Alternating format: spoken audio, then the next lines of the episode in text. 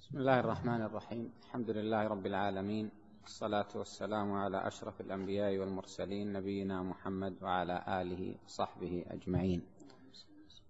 نكمل ما بدأنا بالأمس. كنا قد وقفنا عند آه، الحكمة من النسخ أظن.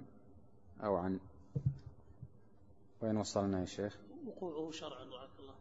وقوع النسخ. شرعا. شروط النسخ ولا الحكم؟ وقوعه؟ ما, ما, يمتنع نسخه. نعم وقوعه شرعا رعاك الله وقفنا عنده. طيب هذا في الاستدلال على النسخ. يعني استدل المصنف على جوازه عقلا وعلى وقوعه شرعا. فالجواز العقلي آه، أمره واضح لأن الله بيده كل شيء وله الحكم وله الأمر ولا أحد يعني يحول بينه وبين رفع حكم قد أوجبه. وأما وقوع شرعا فعليه أدلة كثيرة. آه، يقرأ الأخ الآن تسمعون. بسم الله الرحمن الرحيم. الحمد لله رب العالمين وصلى الله وسلم وبارك على نبينا محمد وعلى آله وصحبه أجمعين.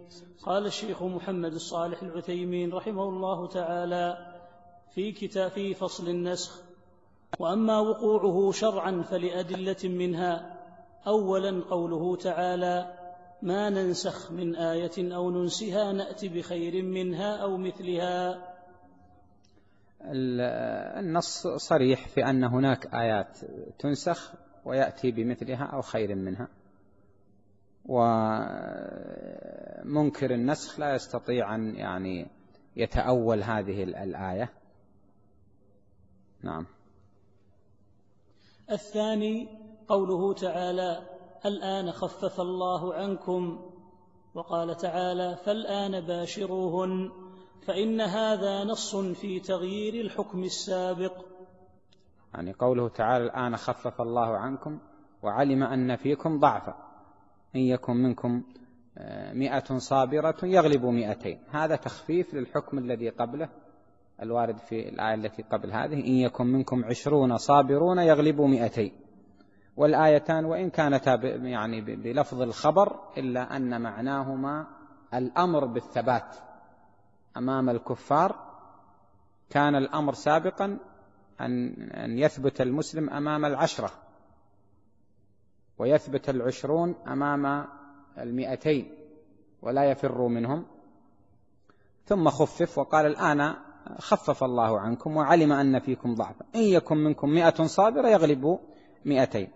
وكذلك الشأن في الآية التي بعدها كان الأمر أو الحكم في بداية الصيام أن من نام قبل أن يطعم شيئا فإنه لا يجوز له أن يطعم إلى الليلة التي تليها. فخفف الله عن المسلمين بأن أجاز لهم الأكل والشرب والجماع من غروب الشمس إلى طلوع الفجر. نعم. الثالث قوله صلى الله عليه وسلم كنت نهيتكم عن زيارة القبور فزوروها فهذا نص في نسخ النهي عن زيارة القبور. نعم. ما يمتنع نسخه؟ يمتنع النسخ فيما يأتي أولا الأخبار لأن النسخ محله, محله الحكم ولأن نسخ أحد الخبرين يستلزم أن يكون أحدهما كذبا. المقصود الأخبار التي أريد بها مجرد الخبر وليست الأخبار التي تبين حكما. فإن الخبر قد يأتي لمجرد الإعلام والإخبار. تقول محمد جاء ومحمد خرج وفلان فعل كذا ووقع البارحة كذا ووقع قبل أمس كذا هذا مجرد خبر. فمثل هذه لا يقع فيها نسخ والقرآن فيه قصص قصص الأنبياء السابقين. آه، إرسالهم إلى رسلهم تكذيبهم من قبل رسلهم ما حدث بينهم وبين رسلهم. هذا الخبر لا يمكن أن ينسخ. يعني لا يمكن أن يخبر الله مثلا في موضع بأن آه، موسى مثلا كذبه آه، قومه وفعلوا به كذا وفعلوا به كذا أو يخبر أن موسى مثلا قتل ذلك الرجل الذي يعني وكزه وهو لم يكن مريدا لقتله وإنما أراد منعه من الاعتداء على اليهودي. لا يمكن أن يأتي في موضع آخر ويقول هو لم يفعل ذلك. لأن مناقضة الخبر تكذيب والكذب منزه عن خبر الله وخبر رسوله صلى الله عليه وسلم ولا يمكن أن يقع. لكن بعض الأخبار تأتي يعني بعض الأخبار تكون بمعنى الأمر أو النهي. يعني قوله تعالى والمطلقات يتربصن بأنفسهن ثلاثة قروء أنت إذا نظرت إلى هذا تجده في الأصل خبرا. المطلقات يتربصن لكن هو من حيث المعنى هو أمر وإيجاب أنه يجب عليهن أن ينتظرن ثلاثة قروء قبل أن يتزوجن. والوالدات يرضعن أولادهن حولين كاملين لمن أراد أن يتم الرضاعة. قال بعض أهل العلم هذا فيه إيجاب. للرضاعة على المرأة. وبعضهم قال لا هو يعني خبر عما هو معتاد. فالخبر قد يأتي بمعنى الأمر وقد يأتي بمعنى آه، النهي. وحينئذ يمكن نسخه. أما إذا كان خبرا صرفا خبرا وبمعنى الخبر. يعني خبر من حيث الهيئة والشكل ومن حيث المعنى فإنه لا يمكن يدخله آه، النسخ. لأنه لو دخل النسخ لكان تكذيبا. يعني يقول فوكزه موسى فقضى عليه ثم يقول لم يكز ولم يقضي عليه. هذا يصبح تكذيبا. فهذا لا يمكن أن يقع. نعم. والكذب مستحيل في أخبار الله ورسوله. اللهم إلا أن يكون الحكم أتى بصورة الخبر. فلا يمتنع نسخه كقوله تعالى إن يكن منكم عشرون صابرون يغلبوا مئتين الآية فإن هذا خبر معناه الأمر. ولذا جاء نسخه في الآية التي بعدها وهي قوله تعالى الآن خفف الله عنكم وعلم أن فيكم ضعفا فإن يكن منكم مئة صابرة يغلبوا مئتين الآية. ثانيا الأحكام التي تكون مصل... التي تكون مصلحة في كل مصلحة مصلحة.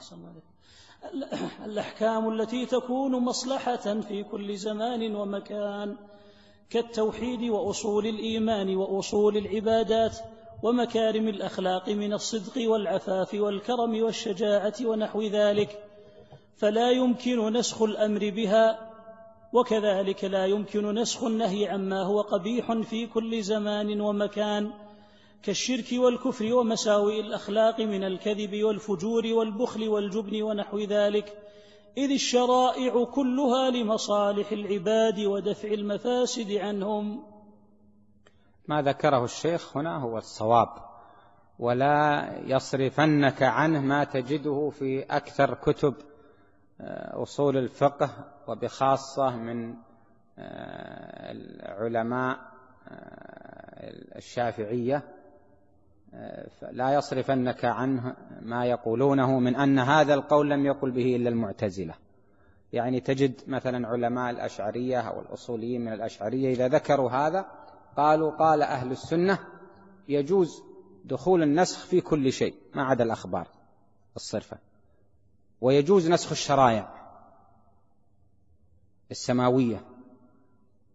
إلا المعتزلة فإنهم أنكروه وقد ينسبونه إلى بعض الحنابلة. وأقول يعني هذا القول هو الصواب أن ما هو مصلحة محضة لا يمكن تغيرها ولا يمكن تبدلها لا يدخله النسخ. فيعني نسخ الشرائع كلها أو نسخ الإيمان بالله أو ما أشبه ذلك هذا غير ممكن. يعني هم الذين قالوا إن لا نقول أنه غير ممكن ينظرون إلى أن الذي يقول غير ممكن يقولون معناه أن هذا يقول بالتحسين والتقبيح العقلي ونحن عندنا متقرر أن الحسن والقبح لا يعرف إلا بطريق الشر.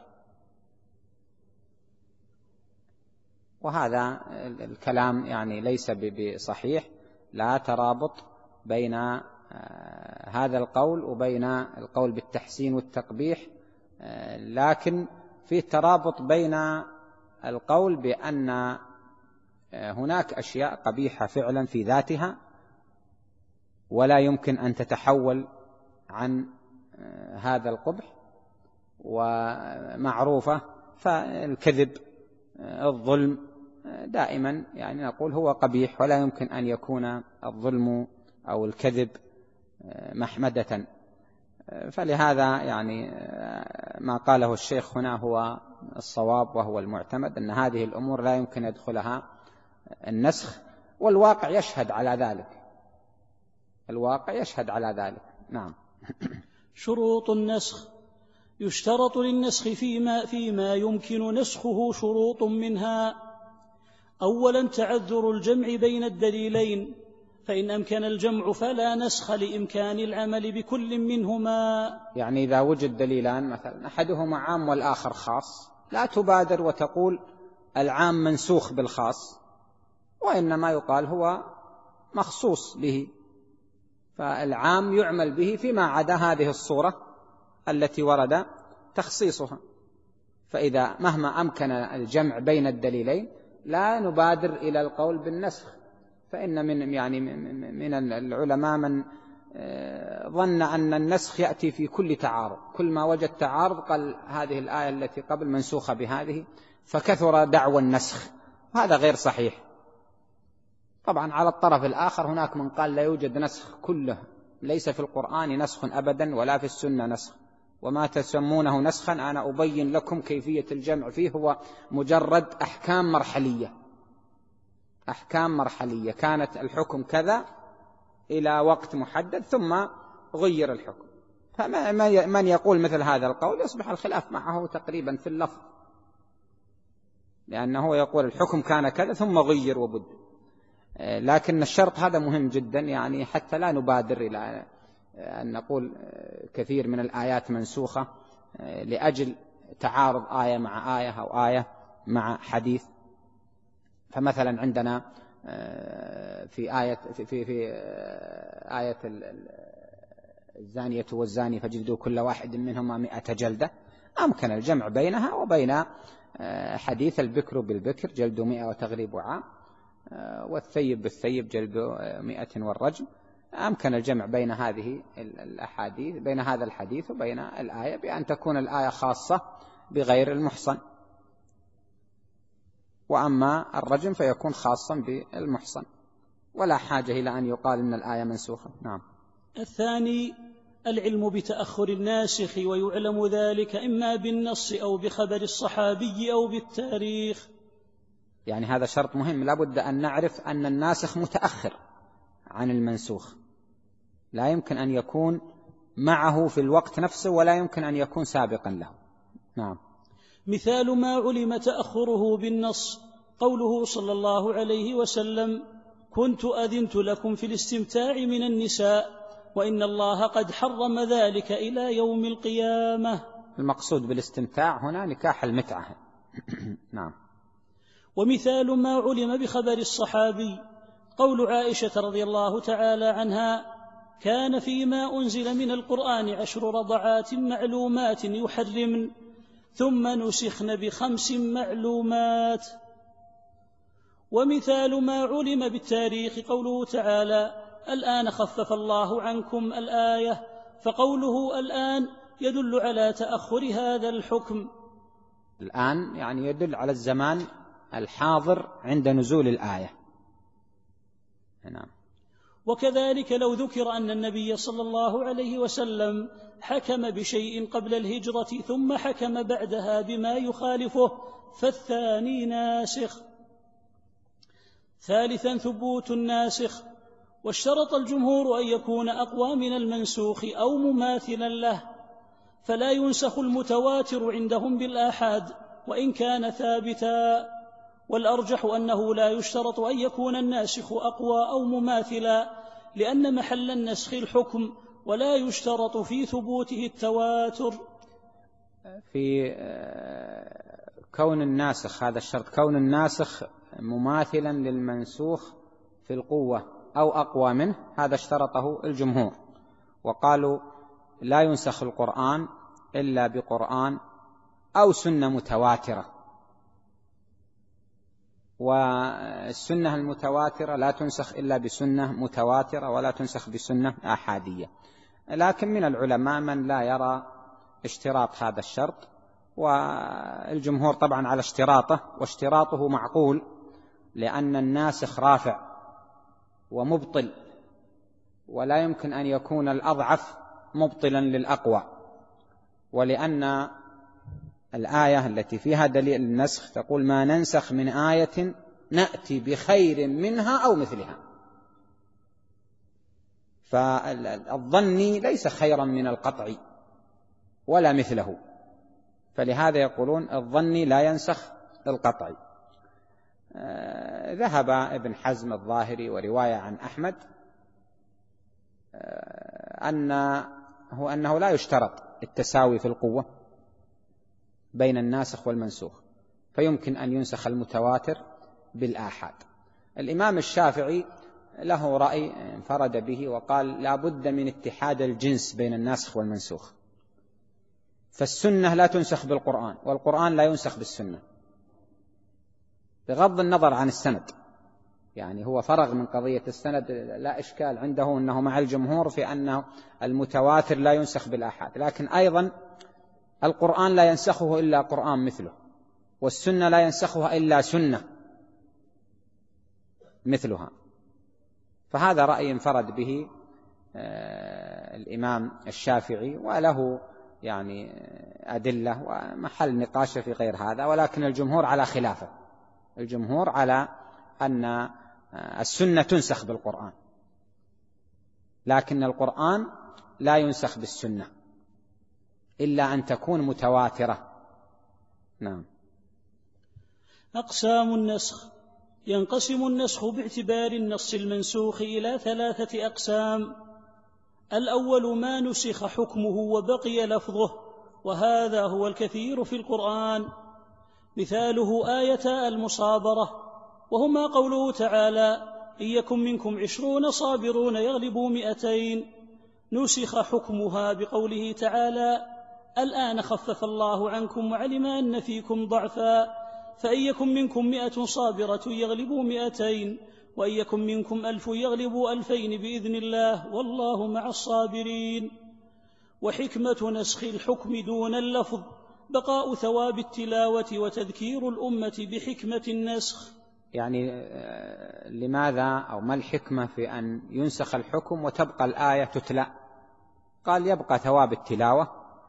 ويبقى الناس على ذكر بالحكم السابق المنسوخ الذي في الغالب يكون هو أشد. في الغالب أن الحكم المنسوخ أشد من من الناسخ فيتذكرون فضل الله عليهم. نعم. الثاني ما نسخ لفظه وبقي حكمه كآية الرجم فقد ثبت في الصحيحين من حديث ابن عباس رضي الله تعالى عنهما أن عمر بن الخطاب رضي الله تعالى عنه قال كان فيما أنزل الله آية الرجم فقرأناها وعقلناها ووعيناها ورجم رسول الله صلى الله عليه وسلم ورجمنا بعده فأخشى إن طال بالناس زمان أن يقول قائل والله ما نجد الرجم في كتاب الله فيضلوا بترك فريضة أنزلها الله وإن الرجم في كتاب الله حق على من زنى إذا أحصن من الرجال والنساء. وقامت البينة أو كان الحبل أو الاعتراف. وقد وقع ما توقعه عمر رضي الله عنه فوجد من يعني أنكر الرجم. الخوارج مثلا أنكروه قالوا ما نجد الرجم في القرآن. وفي العصر الحديث أيضا أثيرت هذه النعرة وأثير هذا القول. وللأسف وجد يعني بعض الآذان الصاغية له من المسلمين. فالإجماع حاصل على رجم الزاني المحصن وحينما يوجد الإجماع قد ينسى ما هو مستنده لأنه لا يوجد مخالف. ونحن إنما نبحث عن الاستدلال حينما يوجد مخالف وما اختلفتم فيه من شيء فحكمه إلى الله أو فردوه إلى الله ورسوله. يعني الذي تتفقون عليه هو الشرع. فالقصد أن آه، المثال هنا واضح يعني أن آية الرجم كانت كما قال عمر فيما يتلى ثم رفعت التلاوة وبقي الحكم. وفي بعض روايات الحديث التنصيص عليها وأنها كانت بلفظ الشيخ والشيخة إذا زنيا فارجموهما البتة. نعم. وحكمة نسخ اللفظ دون الحكم. اختبار الأمة في العمل بما لا يجدون لفظه في القرآن وتحقيق إيمانهم بما أنزل الله تعالى عكس حال اليهود الذين حاولوا كتم نص الرجم في التوراة. يعني أن اليهود الرجم موجود في التوراة ويحاولون كتمانه والمسلمون الرجم غير موجود في القرآن الآن ومع هذا يعملون به لعلمهم أن الله أمر به وأن الرسول عليه الصلاة والسلام يعني آه، أمر به وفعله. نعم.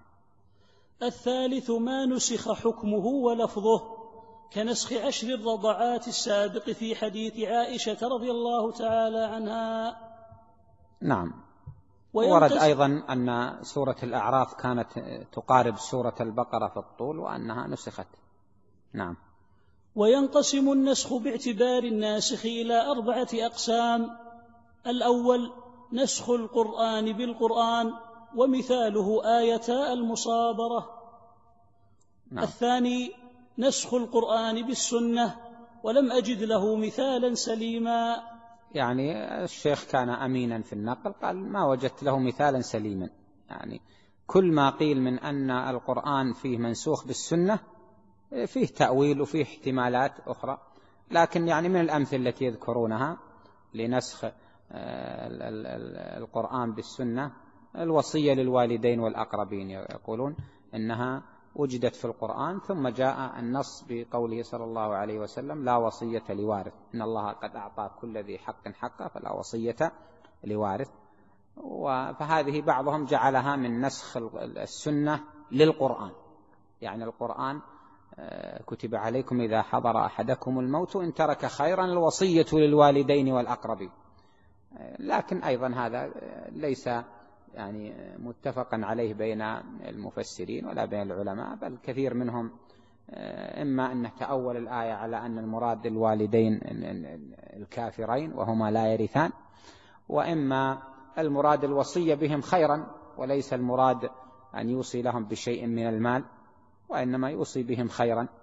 إلى غير ذلك من يعني الأمور التي آه، لم يتفق على آه، فيها على أن هذا ناسخ. كذلك آه، حل أو تحريم كل ذي ناب من السباع وذي مخلب من الطير جعلها بعضهم ناسخة لقوله تعالى قل لا أجد فيما أوحي إلي محرما على طاعم يطعمه إلا أن يكون ميتة الآية ولهم تأويلات أيضا في آه، هذا. وقالوا إن المقصود بالآية آه، لم أجد يعني حتى نزول هذه الآية لم يوحي الله إليه محرما إلا هذه الأربع. ثم فيما بعد أوحى إليه بحرمة كل ذي ناب من السباع وكل ذي مخلب من الطير. على أي حال يعني الشيخ قال هذه ليس لهم. الذين رأوا أنه يجوز ذكروا هذه الأمثلة. نعم. الثالث نسخ السنة بالقرآن ومثاله نسخ استقبال بيت المقدس الثابت بالسنة باستقبال الكعبة الثابت بقوله تعالى فول وجهك شطر المسجد الحرام وحيث ما كنتم فولوا وجوهكم شطره. الرابع نسخ السنة بالسنة ومثاله قوله صلى الله عليه وسلم كنت نهيتكم عن النبيذ في الأوعية فاشربوا فيما شئتم ولا تشربوا مسكرا. حكمة النسخ للنسخ حكم متعددة منها أولا مراعاة مصالح العباد بتشريع ما هو أنفع لهم في دينهم ودنياهم. الثاني التطور في التشريع حتى يبلغ الكمال.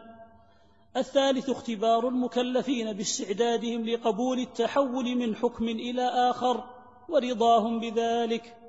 التطور في التشريع يعني أنهم يعني قد يشرع لهم أمرا آه، يخفف عليهم فيه ثم إذا يعني قبلوه زاد عليهم في التشريع فنسخ الأول بما هو أثقل منه. فهذا من فوائد نسخ الأخف مثلا بالأثقل. كان مثلا الصيام كان مخيرا الإنسان مخير بين أن يصوم وبين أن يطعم. ثم أمروا بالصيام وعزم عليهم به. بقوله تعالى فمن شهد منكم الشهر فليصمه. فهذا يعني تدرج في الإيجاب. كذلك التدرج في التحريم لما كانوا يعني شغوفين بشرب الخمر جاء التدرج في تحريمها كما تعرفون. وأما اختبار المكلفين فهذا أيضا واضح باستعدادهم لقبول التحول من يعني حكم إلى حكم اتباعا لأمر الله وأمر رسوله. نعم يا النسخ يشمل الأحكام التكليفية والوضعية لأن الوضعية هي عبارة عن شروط أو موانع أو آه، أسباب يعني آه، فلا يمتنع نسخها. لا يمتنع نسخها.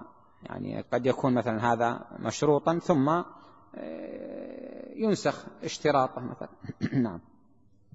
الرابع اختبار المكلفين بقيامهم بوظيفة الشكر إذا كان النسخ إلى أخف ووظيفة الصبر إذا كان النسخ إلى أثقل. الأخبار تعريف الخبر الخبر لغة النبأ والمراد به هنا ما أضيف إلى النبي صلى الله عليه وسلم من قول أو فعل أو تقرير أو وصف. نعم. عادة الأصوليين أنهم يعقدون بابا للأخبار فيعرفون بالخبر مطلقا يعني سواء كان خبرا عن النبي صلى الله عليه وسلم أو عن غيره. فيعرفون الخبر بأنه ما يحتمل الصدق والكذب لذاته أو ما يحتمل التصديق والتكذيب. يعني إذا نظرت إلى ذاته يحتمل أن يكون صادقا ويحتمل أن يكون كذبا بغض النظر عن قائله. قد يكون لا يحتمل الصدق لأن قائله آه، كذاب. وقد يكون لا يحتمل الكذب لأن قائله صادق. فيقولون هذا هو تعريف الخبر. لكن الذي يهم الأصولي والفقيه هو الخبر عن رسول الله صلى الله عليه وسلم. فلهذا الشيخ رحمه الله يعني عرف الخبر بما نحتاجه. فقال هو ما أضيف إلى النبي صلى الله عليه وسلم من قول أو فعل أو تقرير أو وصف. والمقصود بالوصف يعني صفات النبي صلى الله عليه وسلم.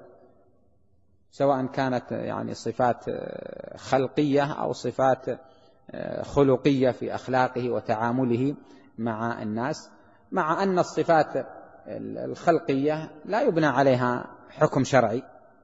يعني كون الرسول صلى الله عليه وسلم ربعة ليس بالطويل ولا بالقصير كونه أبيض مشربا بحمرة هذه ما يبنى عليها أحكام ما يبنى عليها حكم شرعي. ولهذا بعض الأصوليين لا يرى زيادة الوصف. يقول الوصف عندي لا ليس من السنة التي يكتسب منها التشريع. بينما المحدثون يصرون على أنه لا بد أن تزاد آه، الوصف لأن جزءا من, من, من المرويات عن النبي صلى الله عليه وسلم هي تبين أوصافه. لكن إذا قلنا إن الوصف يشمل الوصف آه، الذاتي أو الخلقي ويشمل الوصف الخلقي في تعامل الرسول آه، مع الناس فإنه يمكن زيادته ويمكن الاستغناء عنه بأنه هذا الوصف الخلقي هو فعل أو تقرير ما يخرج عن هذا. هو إما فعل أو تقرير. يعني أو قول قول أو فعل أو تقرير فلا يخرج عن هذا. الوصف الذي يكتسب من حكم شرعي لا يخرج عن هذه الثلاثة فلا حاجة إلى زيادة الوصف. نعم. وقد سبق الكلام على أحكام كثير من القول وأما الفعل يعني ف... الكلام عن أحكام القول مرت في محكام الأمر والنهي والمطلق والمقيد والعام والخاص وهذه كلها تتعلق بالقول. بقي الفعل.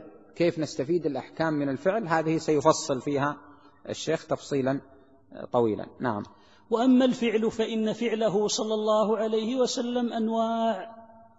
الأول ما فعله بمقتضى الجبلة كالأكل والشرب والنوم فلا حكم له في ذاته ولكن قد يكون مأمورا به أو منهيا عنه لسبب.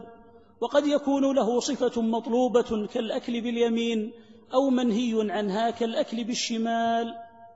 الكلام هنا في الفعل يا أخوان المجرد. الكلام الأصوليين حينما يقولون ما الذي يستفاد من الفعل أو ما مدلول الفعل؟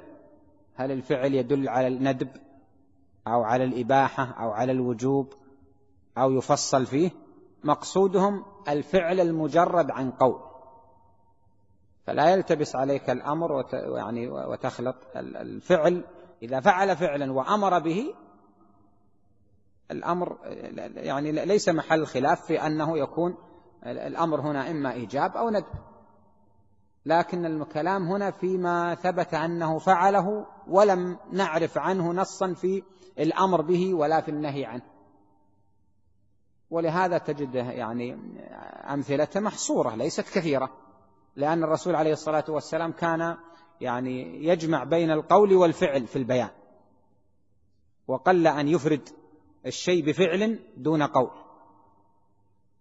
نعم. فالقسم الأول يقول هو الجبلي وهذا يقول لا حكم له. والمقصود أننا لا نستفيد منه حكما. وإنما تستفاد الإباحة من الأصل الأصل الإباحة. لكن بعض العلماء يقول لا الإباحة تستفاد منه. لماذا نقول لا نستفيد منه حكما. فالأفعال نستفيد منها أنه مباح. فكونه كان يفعل فعلا بمقتضى الجبلة يأكل القثة بالتمر مثلا يحب العسل يحب الذراع هذا نستفيد منه الإباحة. الآخر يقول لا لا ينبغي أن نقول يستفيد منه الإباحة لأن الإباحة معروفة من الأصل. لم نستفدها من ذات الفعل. فالأمر هين. نعم. الثاني ما فعله بحسب العادة كصفة اللباس فمباح في حد ذاته وقد يكون مأمورا به أو منهيا عنه لسبب. القسمان الأول والثاني ينبغي أن يكونا قسما واحدا. يعني الفعل الجبلي والذي فعله بمقتضى العادة من نوعية اللباس ينبغي أن يكون حكمهما واحدا وأنهما غاية ما فيهما أن يستفاد منهما الإباحة. أما ما زاد عن الإباحة فلا يستفاد منهما. يعني صفة لباس النبي كان آه، كيفية لباسه مثلا إزار ورداء آه، كيف كان يلبس مثلا معطف كيف كان كذا ألوان الثياب التي يلبسها آه، كذلك إطالته لشعر الرأس مثلا. هذه كانت عادة قومه إلى أن يصل إلى كتفيه دهنه وتعاهد واكتحاله مثلا. كل هذه من العادات التي كانت كان يفعلها بمقتضى عادة قومه. نعم. الثالث ما فعله على وجه الخصوصية فيكون مختصا به كالوصال في الصوم والنكاح بالهبة. يعني النكاح بالهبة يعني إذا وهبت المرأة نفسها للنبي يجوز أن يقبلها. وامرأة مؤمنة إن وهبت نفسها للنبي إن أراد النبي أن يستنكحها خالصة لك من دون المؤمن. هذا مقصود بالنكاح بالهبة. غيره ما يجوز أن ينكح بالهبة. وإنما لابد من آه، لفظ النكاح أو ما يجري مجراه والمهر لا بد منه. حتى ولو لم يذكر يكون لها مهر المثل. نعم. ولا يحكم بالخصوصية إلا بدليل لأن الأصل التأسي به. نعم الأصل أننا نتأسى به ونقتدي به فلا يقال هذا حكم خاص به إلا بدليل يدل على الخصوصية. نعم. الرابع ما فعله تعبدا فواجب عليه حتى يحصل البلاغ لوجوب التبليغ عليه ثم يكون مندوبا ثم يكون مندوبا في حقه وحقنا على أصح الأقوال وذلك لأن فعله تعبدا يدل على مشروعيته والأصل عدم العقاب على الترك فيكون مشروعا لا عقاب في تركه وهذا حقيقة المندوب. هذا القسم الرابع ما فعله تعبدا يعني تقربا إلى الله. نعرف أنه فعله ليتقرب به إلى الله جل وعلا ولم يأمرنا به. كل هذا استصحبوه معكم. هو فعله ولم يأمر بفعله وإنما فعله فقط ونعرف أنه فعله تقربا إلى الله جل وعلا. الشيخ قال إنه بالنسبة له يكون واجبا حتى يحصل البلاغ لأنه مأمور بالتبليغ. ثم في حقنا نحن يصبح مندوبا وليس واجبا وكذلك في حقه هو بعد البلاغ يكون مندوبا. طبعا نحن الآن ما يهمنا حكمه بالنسبة له هو عليه الصلاة والسلام وإنما الذي يهمنا حكمه بالنسبة لنا. لكن الأصوليين يتكلمون عن هذا وهذا فلهذا أشار الشيخ إلى أنه بالنسبة للرسول كان واجبا عليه لأنه مطلوب منه البلاغ. فإذا بلغ يعني فعله حتى يشتهر هذا الأمر أنه مما يتقرب به إلى الله يصبح في حقه بعد ذلك مندوبا وكذلك يكون في حقنا.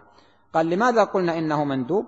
قال لأن آه، يعني هو الرسول فعله تقربا ونحن نتأسى به في ذلك ولكن لا دليل على العقاب على الترك والذي فيه ثواب ولا عقاب هو المندوب. نعم. مثال ذلك حديث عائشة رضي الله تعالى عنها أنها أنها سئلت بأي شيء كان النبي صلى الله عليه وسلم يبدأ إذا دخل بيته؟ قالت بالسواك. فليس في السواك عند دخول البيت إلا مجرد الفعل فيكون مندوبا. يتكلم هنا عن السواك عند الدخول للبيت وهذا غير مشروعية السواك مثلا عند الوضوء أو عند الصلاة. لأنها فيها نص قولي. نعم.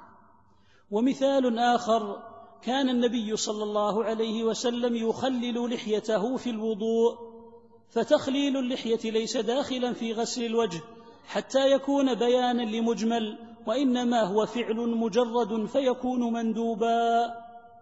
نعم. الخامس ما فعل يعني هناك من قال التخليل هو بيان لصفة الوضوء. يعني الوضوء ورد فيه غسل الوجه فالرسول بين غسل الوجه بأنه يفعل هكذا وأنه يخلل لحيته فندخله واللحية من من غسل الوجه تخليل اللحية من الوجه لأنها فيما يواجه الناس. يعني بعضهم قال أن هذا ليس من الفعل آه، المجرد آه، وإنما هو فعل لبيان آه، صفة الوضوء. نعم. الخامس ما فعله بيانا لمجمل من نصوص الكتاب أو السنة فواجب عليه حتى يحصل البيان لوجوب حتى يحصل البيان لوجوب التبليغ عليه ثم يكون له حكم ذلك النص المبين في حقه وحقنا فإن كان واجبا كان ذلك الفعل واجبا وإن كان مندوبا كان ذلك الفعل مندوبا. مثال الواجب أفعال الصلاة الواجبة التي فعلها النبي صلى الله عليه وسلم بيانا لمجمل قوله تعالى وأقيموا الصلاة. ومثال المندوب صلاته صلى الله عليه وسلم ركعتين خلف المقام بعد أن فرغ من الطواف بيانا لقوله تعالى واتخذوا من مقام إبراهيم مصلى. حيث تقدم صلى الله عليه وسلم إلى مقام إبراهيم عليه السلام وهو يتلو هذه الآية والركعتان خلف المقام سنة. نعم. يعني ما كان بيانا لمجمل حكمه حكم المبين. إن كان المبين واجبا فيكون واجبا وإن كان المبين مندوبا فيكون مندوبا. نعم. وأما تقريره صلى الله عليه وسلم على الشيء فهو دليل على جوازه على الوجه الذي أقره قولا كان أم فعلا. مثال إقراره على القول إقراره الجارية التي سألها أين الله؟ قالت في السماء. ومثال إقراره على الفعل إقراره صاحب السرية الذي كان يقرأ لأصحابه فيختم بي قل هو الله أحد.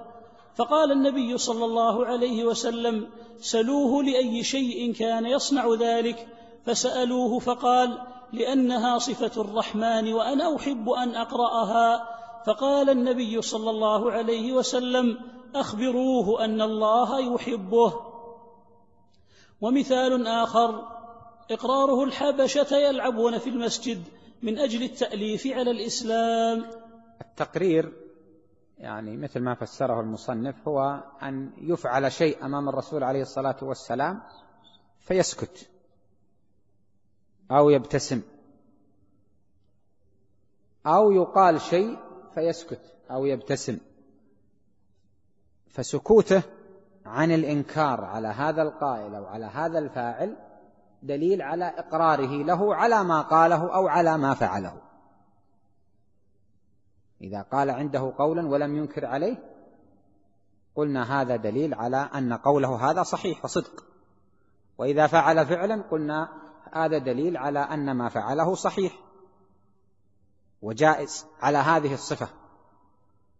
هذا أخذناه من ماذا؟ أخذناه من أن النبي عليه الصلاة والسلام لا يجوز له تأخير البيان عن وقت الحاجة.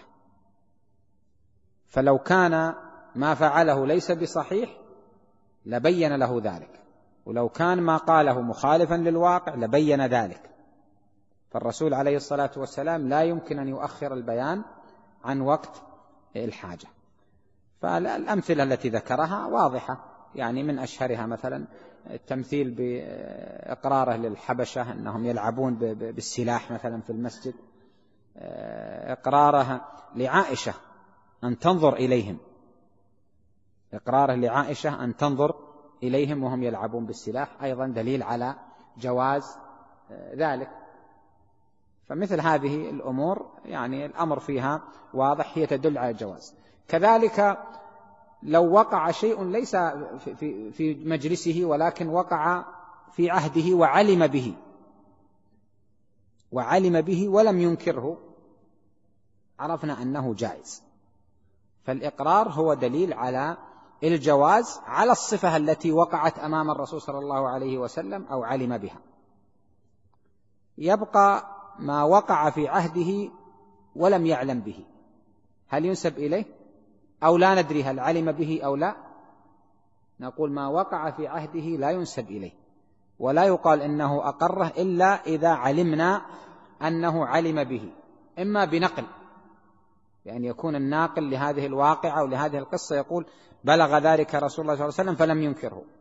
وإما أن يكون من الأمور المشتهرة المتكررة التي يفعلها أكثر أصحابه وليست فعل واحد أو اثنين وإنما هي أفعال متكررة فهذه لا بد أن يعلم بها الرسول عليه الصلاة والسلام عادة فيمكن الاستدلال بها على الجواز. كذلك الأمور العامة الأمور التي يعني يفعلها أهل بيته كلها تدل على أنه يعني علم بها. نعم. الله. فأما ما وقع في عهده ولم يعلم به فإنه لا ينسب إليه ولكنه حجة لإقرار الله له. ولذلك استدل الصحابة رضي الله تعالى عنهم على جواز العزل بإقرار الله لهم عليه.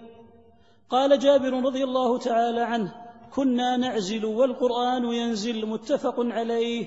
زاد مسلم قال سفيان ولو كان شيئا ينهى عنه لنهانا عنه القرآن.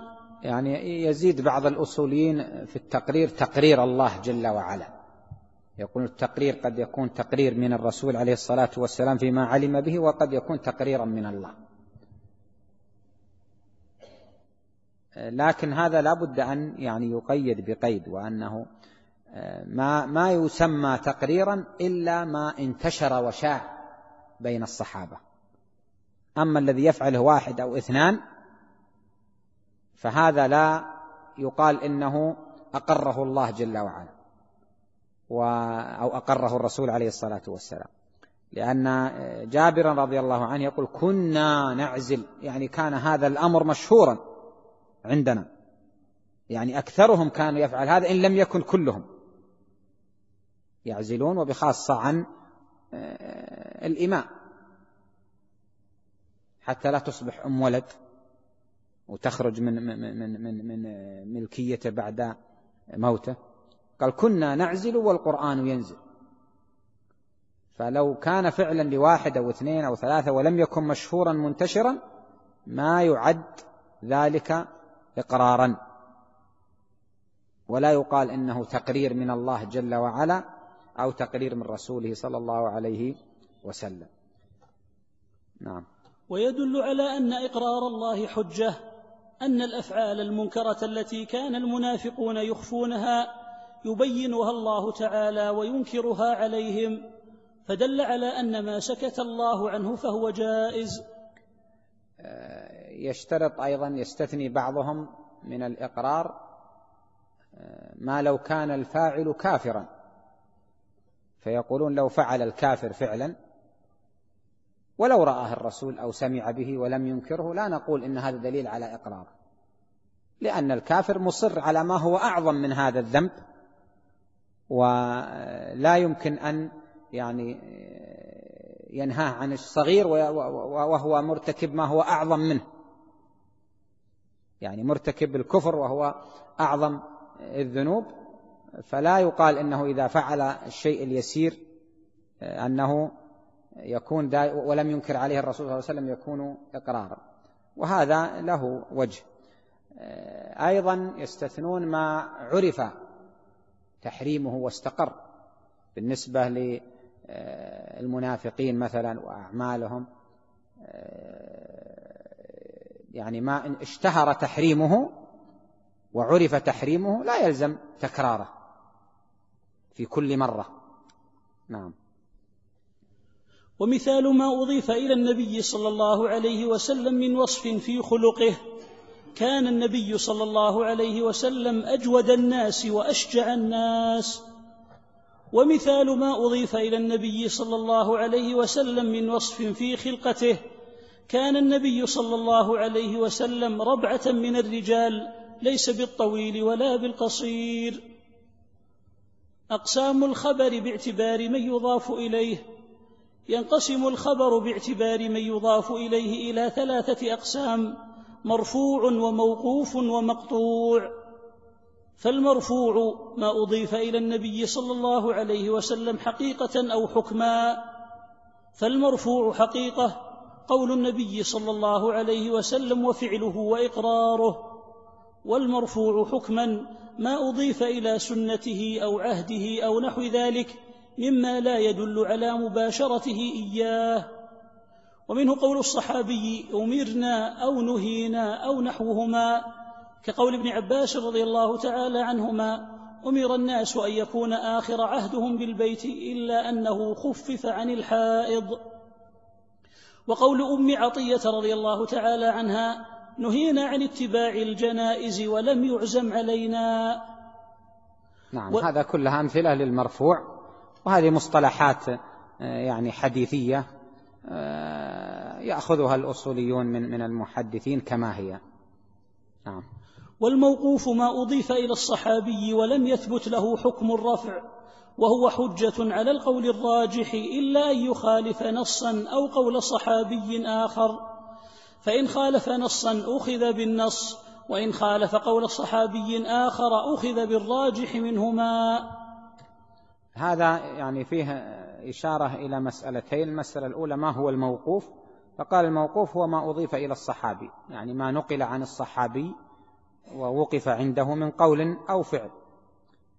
وقد يكون هذا القول من قول الصحابي وقد يكون هو من قول الرسول صلى الله عليه وسلم ولكن الراوي آه، نقله عن الصحابي فقط والصحابي لم يرفعه إلى النبي صلى الله عليه وسلم وإنما قاله كأنه من قوله هو. وحينئذ يعني المسألة الثانية هي تكون قول الصحابي. هل يعتبر حجة أو ليس حجة؟ وأشار المصنف إلى أن قول الصحابي حجة عند أكثر العلماء فلهذا يحتج به أبو حنيفة ويحتج به مالك ويحتج به أحمد. أما الشافعي فذكر عنه قولان كان في القديم يحتج به وفي الجديد قال ليس بحجة وإنما الحجة في نص من كتاب الله أو سنة رسول الله صلى الله عليه وسلم أو إجماع أو ما يقاس على كتاب الله وعلى سنة أو على المنصوص عليه في كتاب الله وسنة رسوله صلى الله عليه وسلم فقالوا إنه لم يحتج بقول الصحابي.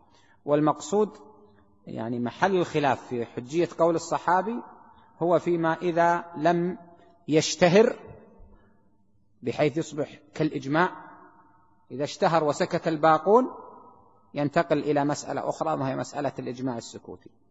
والشرط الثاني أن لا يخالفه آه، غيره من الصحابة. فإن خالفه صحابي آخر فإنه لا يكون أحدهما حجة على الآخر.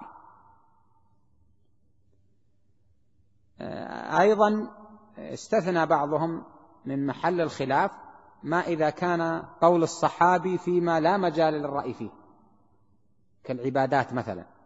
حينما يقول صحابي إن العبادة آه، هذا النوع من العبادة واجب أو مستحب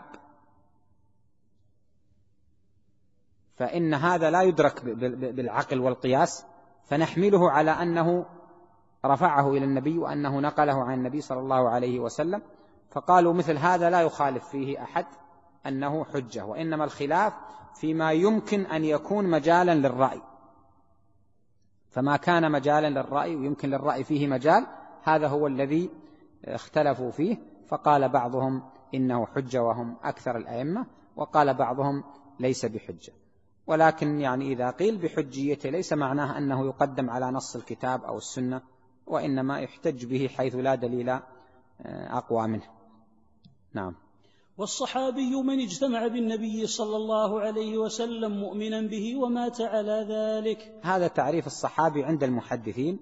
أما الأصوليون والفقهاء فإن الصحابي المراد عندهم الذين يتكلمون في حجية قوله أو عدم حجيته ليس هو من رأى النبي.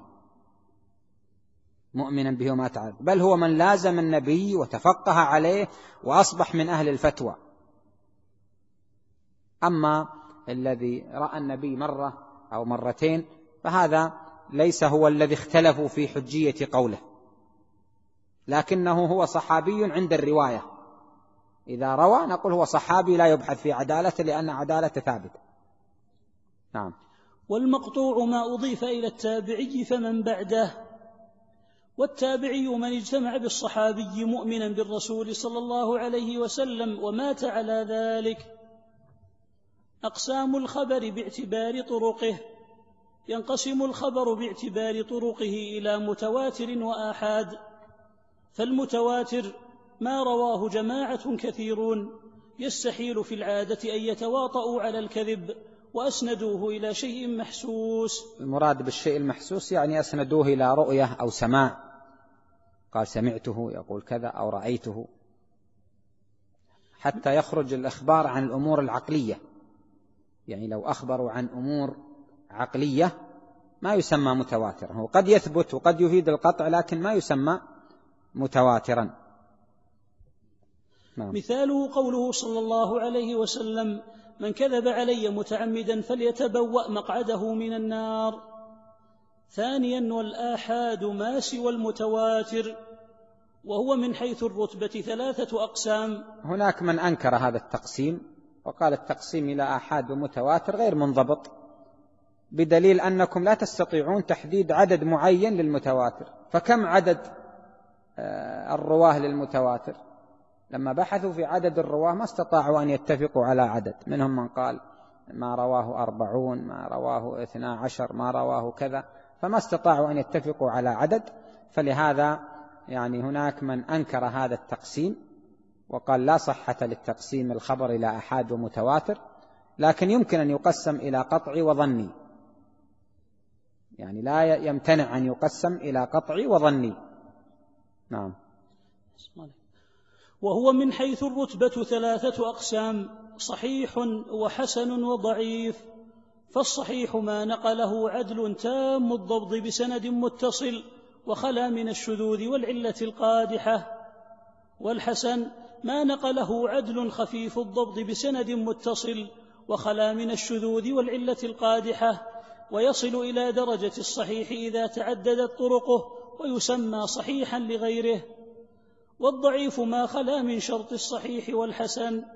هذه يعني مصطلحات أيضا حديثية آه، تذكر تحت قسم الآحاد لأن المتواتر لا يحتاج إلى البحث في إسناده مفيد للقطع. وقال إن إن يعني وإلا فالحديث كله ينقسم إلى هذه الأقسام. أي حديث منقول عن الرسول صلى الله عليه وسلم لا يخرج عن هذه الأقسام الثلاثة الصحيح والحسن والضعيف. ولكنه يقول إن الآحاد هو الذي يبحث في طرقه ويبين هل هو صحيح أو ليس بالصحيح قال الصحيح ما نقله عدل تام الضبط بسند متصل وخلا من الشذوذ والعلة القادحة. عدل معروف يعني العدل قالوا هو من اجتنب الكبائر وتوقى عن الصغائر يعني حذر منها مع وقوعه وإن وقع فيها في بعض الأحيان لكنه يتوقاها يحاول أن يتجنبها. وكذلك ترك ما يخل بالمروءة من المباحات وهذه التي تخل بالمروءة من المباحات تختلف باختلاف العصور. فقديما كانوا يقولون من يأكل وهو يمشي هذا مخل بمروءته يردون حديثه ليس ليس عدلا. آه، الذي يمشي مكشوف الرأس كذلك. فلهذا الأمر يرجع إلى آه، يعني عرف الناس وعاداتهم. لماذا قالوا هذا؟ قالوا لأن الذي لا يأبه بالناس وبكلامهم عنه ولا يحافظ على عرضه يمكن أن يكذب على الرسول صلى الله عليه وسلم ولا يهمه أن يكتشف أمره ويقال كذب على رسول الله لأنه تجرأ على مخالفة الناس. أما قولهم خلا من الشذوذ والعلة القادحة فالشذوذ يقصدون به مخالفة الراوي لخبر الثقات. يعني أن يروي نفس الحديث الذي رواه لكن يغير فيه أو يزيد فيه أو ينقص بشيء لم يذكروهم. فإذا أصبح هذا عادة وكثرت عند الراوي قيل هذا يعني الراوي ليس بثقة. لكن أحيانا يكون الراوي ثقة ولكنه يشذ. فشذوذه هنا في موضع أو موضعين هذا يعني لا يبطل روايته دائما لكن هذه الرواية الشاذة تنزل عن مرتبة الصحة لأنه خالف فيها الثقات والأثبات الذين هم أوثق منها وأكثر منه. وأما العلة القادحة فهذه يقول المحدثون آه، هي عيب في الحديث أو في سنده أو في متنه لا يعرفه إلا أهل الاختصاص. مثل أن أهل الذهب وصيارفة الذهب يعرفون الذهب المغشوش بمجرد أن ينظر إليه.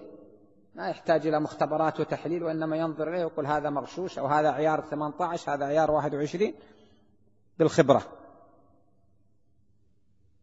ولهم في هذا قصص يطول الحديث لو تعرضنا لها.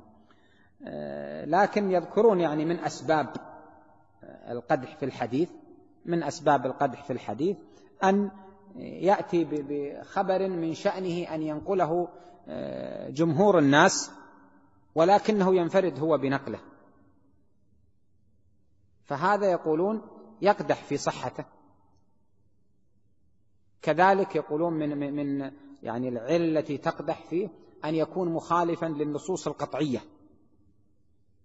إذا كان مخالفا للنصوص القطعية قدح ذلك فيه وأصبح هذا علة قادحة في متن الحديث. هناك علل أيضا في, الأسانيد آه، يذكرونها ويفصلون فيها. ولهذا ردت عائشة بعض الأحاديث لما رأتها معارضة لنصوص القرآن. يعني ردت حديث آه، أن الميت لا يعذب ببكاء أهله عليه. قالت كيف يعذب؟ من أجل بكائهم. الله تعالى يقول ولا تزر وازرة وزر أخرى. بقية العلماء قالوا الحديث مقبول ويتأول. مقبول لأن رواته آه، يعني آه، كلهم لا, لا, لا قدح فيهم. وقد رواه عمر وابن عمر حتى عائشة قالت ما كذب عمر ولا كذب ابنه. يعني هما ما تعمدا أن يكذبا ولكنهما يعني روايا بعض ما قاله الرسول صلى الله عليه وسلم. يعني لم يسمع كل الحديث. وكان الرسول يتكلم عن جنازة يهودي ويقول إنه إن إنه يعني يعذب حين بكاء أهله عليه. يعني هم يبكون عليه وهو يعذب. وليس هذا يعني الحديث دليلا على أنه يناله التعذيب بسبب بكاء أهله عليه. وكذلك ردت أحاديث أخرى آه، يعني بعلل هي من هذا. الجنس. مثل حديث قطع الصلاة بمرور الكلب الأسود يعني ردها بعضهم. آه، مثل حديث آه، الشؤم في ثلاثة. مع أن أكثر العلماء صححوا هذه الحديث. الشؤم في ثلاثة المرأة والدار والدابة. آه، يعني عائشة قالت أن الراوي جاء في أثناء الكلام والرسول كان ينقل هذا عن اليهود وأن اليهود يقولون هكذا. هذا بعض التأويلات التي أخذ بها بعض وبعض العلماء قال لا الحديث يمكن أن يصح ويؤخذ ولا ولا ضير في في في قبوله على ما يعني يظهر منه. وليس معنى هذا أننا يعني نتشاءم من المرأة. ولكن لو وجد شيء فقد يكون في هذه الأمور. آه، نعم تفضل. وكل هذه الأقسام حجة سوى الضعيف. فليس بحجة لكن لا بأس بذكره في الشواهد ونحوها. صيغ الأداء للحديث تحمل وأداء فالتحمل أخذ الحديث عن الغير والأداء إبلاغ الحديث إلى الغير. وللأداء صيغ منها أولا حدثني لمن قرأ عليه الشيخ ثانيا أخبرني لمن قرأ عليه الشيخ أو قرأ هو على الشيخ. ثالثا أخبرني إجازة أو أجاز لي لمن روى بالإجازة دون القراءة والإجازة إذنه للتلميذ أن يروي عنه ما رواه وإن لم يكن بطريق القراءة. رابعا العنعنة وهي رواية الحديث بلفظ عن وحكمها الاتصال إلا من معروف بالتدريس فلا يحكم فيها بالاتصال إلا أن يصرح بالتحديث. هذا وللبحث في الحديث ورواته أنواع كثيرة. هذا وللبحث في الحديث ورواته أنواع كثيرة في علم المصطلح وفيما أشرنا إليه كفاية إن شاء الله تعالى. هذه التي ذكرها تحت صيغ الأداء هي يعني مصطلحات للمحدثين. يقولون إذا قرأ الشيخ وأنت تسمع قرأ عليك وأنت تسمع لك حق أن تقول حدثني. أما إذا قرأت أنت على الشيخ أو قرأ غيرك على الشيخ والشيخ يسمع فهذا لا تقول فيه حدثني وإنما لك أن تقول أخبرني. يعني إذا قرأت أنت على الشيخ والشيخ يستمع لك ويصحح لك فتقول أخبرني. لك أن تقول أخبرني. وبعضهم يقول ينبغي أن يقول أخبرني قراءة عليه. لأن كلمة أخبرني تحتمل أنه هو الذي قرأ. وذلك لأنه حينما يقرأ الشيخ الحديث وأنت تسمع يكون هذا أوثق. مما إذا قرأت أنت في الكتاب وهو يسمع الاحتمال أن يسهو. الاحتمال أن يسهو أثناء القراءة. وأما قوله أخبرني إجازة أو أجاز لي فهذا يعني في ما اعتادوا عليه بما يسمى بالإجازة. كان المحدث يقول لأحد تلاميذه مثلا هذا الجزء مروياتي عن فلان خذه أجزت لك أن ترويه عني.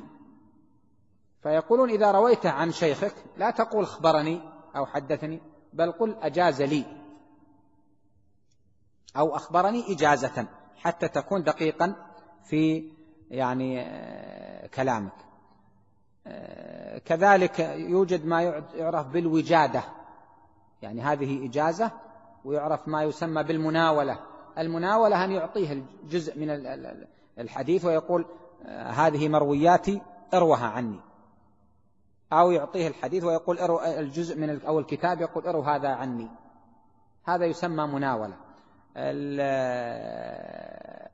الوجادة أن يجد بخط شيخه وهو يعرف خطه حديثا فيرويه عنه.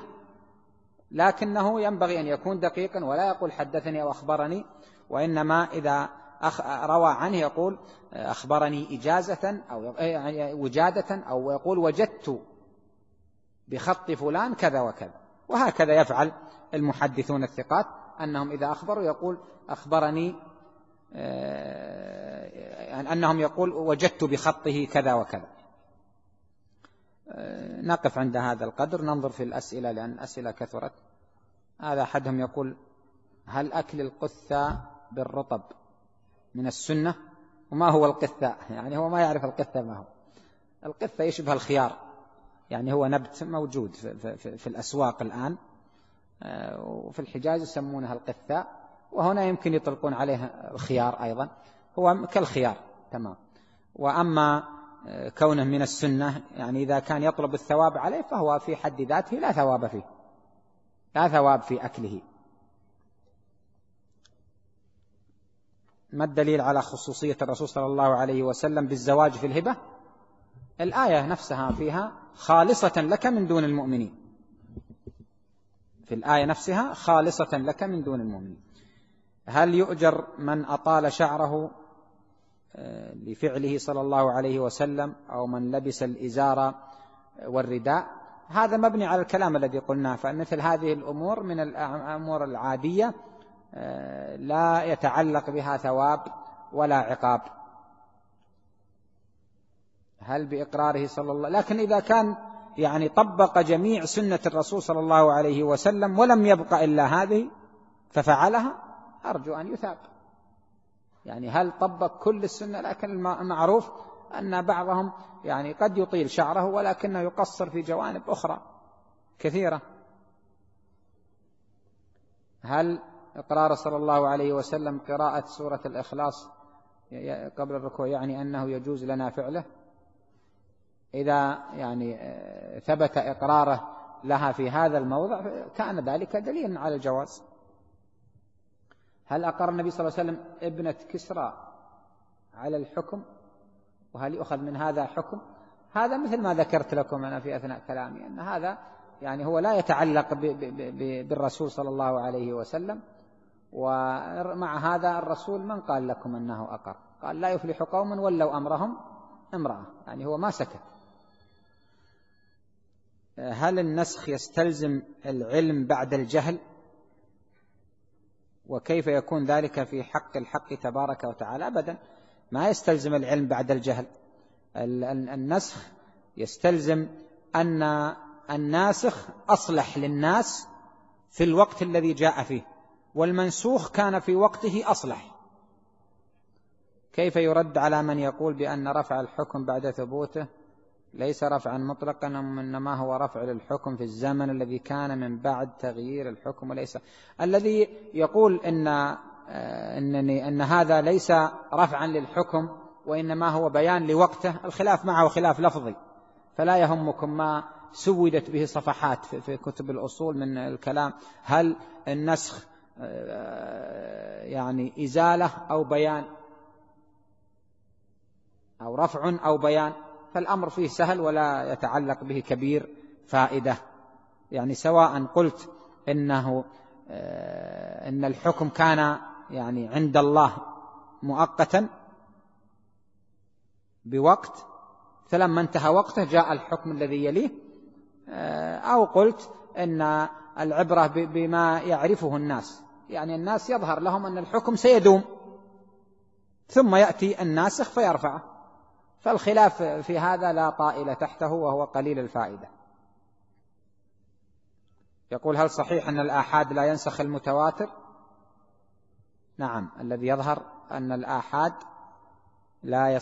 يعني يصلح ناسخا للمتواتر لكنه قد يكون مخصصا له أو مقيدا